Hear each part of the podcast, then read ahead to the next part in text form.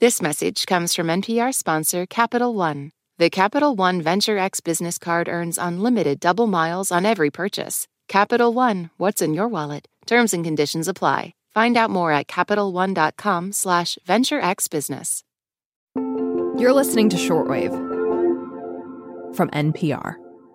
Hey there, shortwavers. Aaron Scott here, and I have the pleasure of chatting with Allison Aubrey, who joins us regularly. Hey there, Allison. Hey, Aaron, it's great to be here. I remember when you were an intern on the science desk. I know that was a while back. it's it's been a it's been a couple of years, yes, indeed. Thank you very much, and I'm super excited that we got to do our first episode together. So, what are we going to be talking about today? We are going to talk habits as we all, all kind right. of get to the end of this second pandemic winter.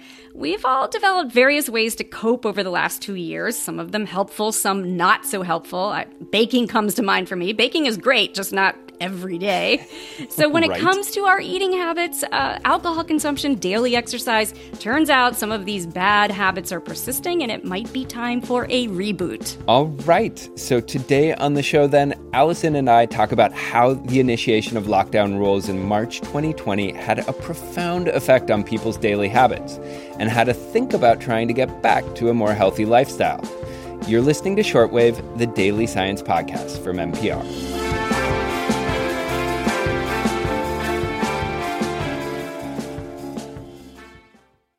This message comes from NPR sponsor Dana Farber Cancer Institute, where hundreds of researchers and clinicians make new discoveries inspired by the work of previous Dana Farber scientists. See why nothing is as effective against cancer as a relentless succession of breakthroughs. Learn more about their momentum. Go to danafarber.org/everywhere. This message comes from NPR sponsor REI Co-op. REI has gear, clothing, classes, and advice for camping and glamping, biking and hiking, axing and snacksing. Visit your local REI co op or rei.com for the million and one ways to opt outside.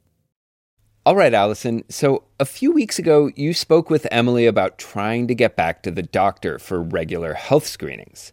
Today, we're going to focus on what people might do on their own when it comes to their personal health and well being. Let's start with exercise. We all know it's good for us.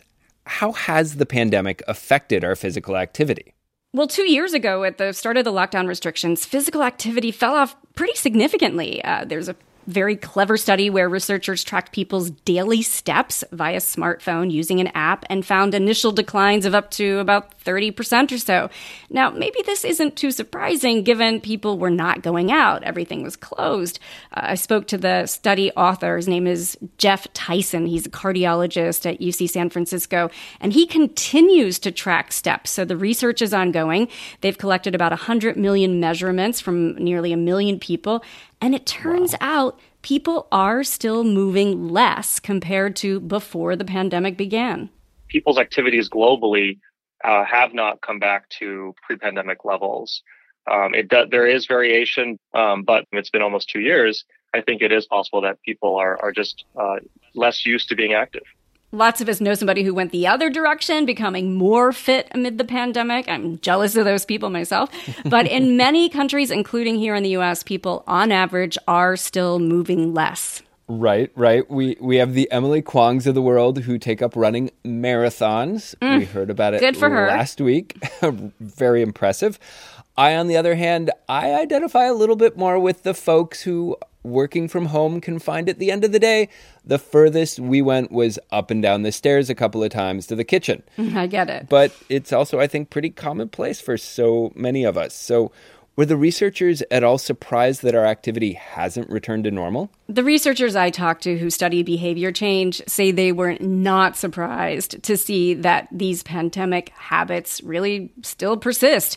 Uh, here's Katie Milkman. She's a researcher at the University of Pennsylvania, and she wrote the book How to Change you know, I wish it surprised me, but it doesn't. We know when a shock arises and it forces a change in our behavior for an extended period of time, there tend to be carryover effects because we're sticky in our behaviors. And this pandemic has certainly been a shock to our systems. And lots of the things that we've gotten accustomed to over the last two years are sticking around. This includes our exercise, our physical activity, as well as changes to our eating habits and pattern of alcohol consumption. Right. food and booze. Let's talk about those. So, many of us recall there was a rush of liquor store sales when lockdowns first began. What's happened since then? Well, last year in the US, people spent about $47 billion on beer products, 20 billion on wine, and 21 billion on spirits. This is data from Nielsen. So clearly, we are a nation of drinkers, and the pandemic drinking trends really mirror the trend with physical activity. The most abrupt change occurred early in the lockdown. In fact, after that first week of stay at home orders back in March of 2020, Nielsen tracked a 54% increase in the national sales of alcohol. So you're saying I'm not alone in that my recycling bin seems to be a lot more full than it used to be. so That's right. Which is to say that I mean this also was happening at the same time that bars and restaurants were closing, so where people were drinking was also presumably changing, right? That's right. More people just got into the habit of drinking at home. Uh, one study found a 41% increase in heavy drinking among women in the early months of the pandemic. This was defined as drinking five or more drinks for men or four or more drinks for women within a couple of hours. And surveys also found more people reporting that they were drinking to cope. Yeah, and that can be a hard habit to break. So, drinking was up at the start of the pandemic. What's happening now?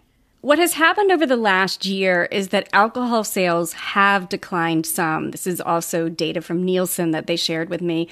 But drinking levels have not returned to pre pandemic levels, suggesting that many people are still in the habit of drinking more at home. And all that alcohol cannot be great for their health. Is there any research that documents the effects over the past two years? There's a lot of overlap with stress, with anxiety, so people may drink to cope, and that might feel good in the short term, but in the end, they can set themselves up for more health problems. Uh, for instance, scientists have documented a rise in blood pressure amid the pandemic, and alcohol is one of the risk factors. A study published in the journal Circulation found that compared to the months leading up to March of 2020, there was a steady rise in blood pressure among some 500,000 people across 50 states who were all part of a study. I spoke to Michael Honigberg, he's a cardiologist at Massachusetts General Hospital, about this research. Blood pressure went up uh, on average by over two points, over two millimeters of mercury. That's a small absolute change in a given individual patient, but at a population level, that actually translates into quite a bit of excess risk. And so, one thing I worry a lot about is whether this might translate into higher rates of heart attack, stroke, and other such complications across the population in the years to come. Now, the researchers that published that paper say the possible reasons for this rise in blood pressure include increased alcohol consumption, as we just said, less physical activity, and stress. That's something we've talked about a lot on the show. I mean, it's like just a giant overstuffed stress sandwich this pandemic we've been living in. Mm. And uh, I'm, I'm guessing, speaking of sandwiches, that uh, weight gain also fits into this conversation, right? Yes, enough excess weight is also a risk for heart disease, and there's both CDC data and studies pointing to an increase in weight gain amid the pandemic. Uh, one from researchers at UCSF found people gain more than a pound a month in the early months of the pandemic, and even if that weight gain has flattened out, which it likely has, Dr. Honigberg says it can be tough to shed that weight. People are still exercising less Many have gained weight. Anecdotally, a line that we hear in clinic a lot is, I've gained some pounds since COVID started, but who hasn't? People are eating more, people are drinking more, people are exercising less. The big question is, what do we do about it? It sounds like it's probably going to be a lot to change our daily habits. Where do people begin? Well, there's a lot of science on the best ways to get started and also on the best ways to improve your chances of success. Uh, to begin, always start with a bite sized goal. If you want to run a marathon, start with a mile. If you want to lose 20 pounds, start with a strategy to lose five. It also helps when setting a new goal to join with someone else, a friend, a partner that can help you. Um, and another strategy that really works is this bet on yourself. Katie Milkman says there's a whole body of science science to back up the idea that we are more likely to achieve our goals if we have to forfeit, to give up something if we don't stick with it. There's wonderful research on cigarette smokers who want to quit and, and having a way to put money on the line they'll have to forfeit if they don't achieve their goals within six months improves success rates by 30%. So you can literally put money on the line on a on a website or with a friend that you say you'll forfeit if you don't achieve a goal. And that turns out to be hugely motivating. I love that. Gambling for good. That's right. so it is almost spring, which means for a lot of the country, we're going to get to set our clocks forward an hour this coming weekend. For many of us, that means warmer weather and more hours of daylight and sunshine. Exactly. Two things happening right now a lull coming in the pandemic, so it seems, given the current trends, and the start of spring.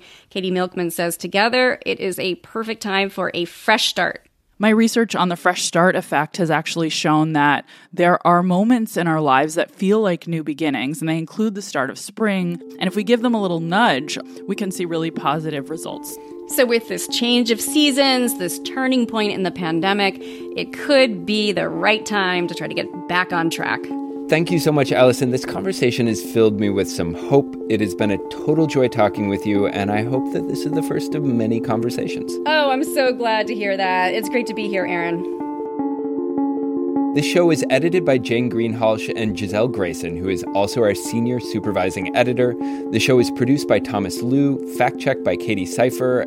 Neil Carruth is our senior director of on demand news programming, and Anya Grundmann is our senior vice president of programming.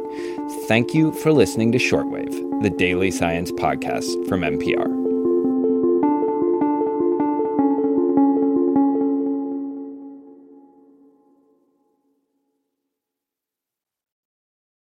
You know the names of the primary players Jimmy Carter. Our country's not strong anymore. Ronald Reagan. We have perverted our Constitution. Gerald Ford. Let's go! But how they acted, it's just about the opposite of their popular images. Those are the seeds of the culture war. Landslide How a Presidential Race Led to Today's Political Divide. Subscribe now to Landslide, part of the NPR network. This message comes from NPR sponsor ShipBob.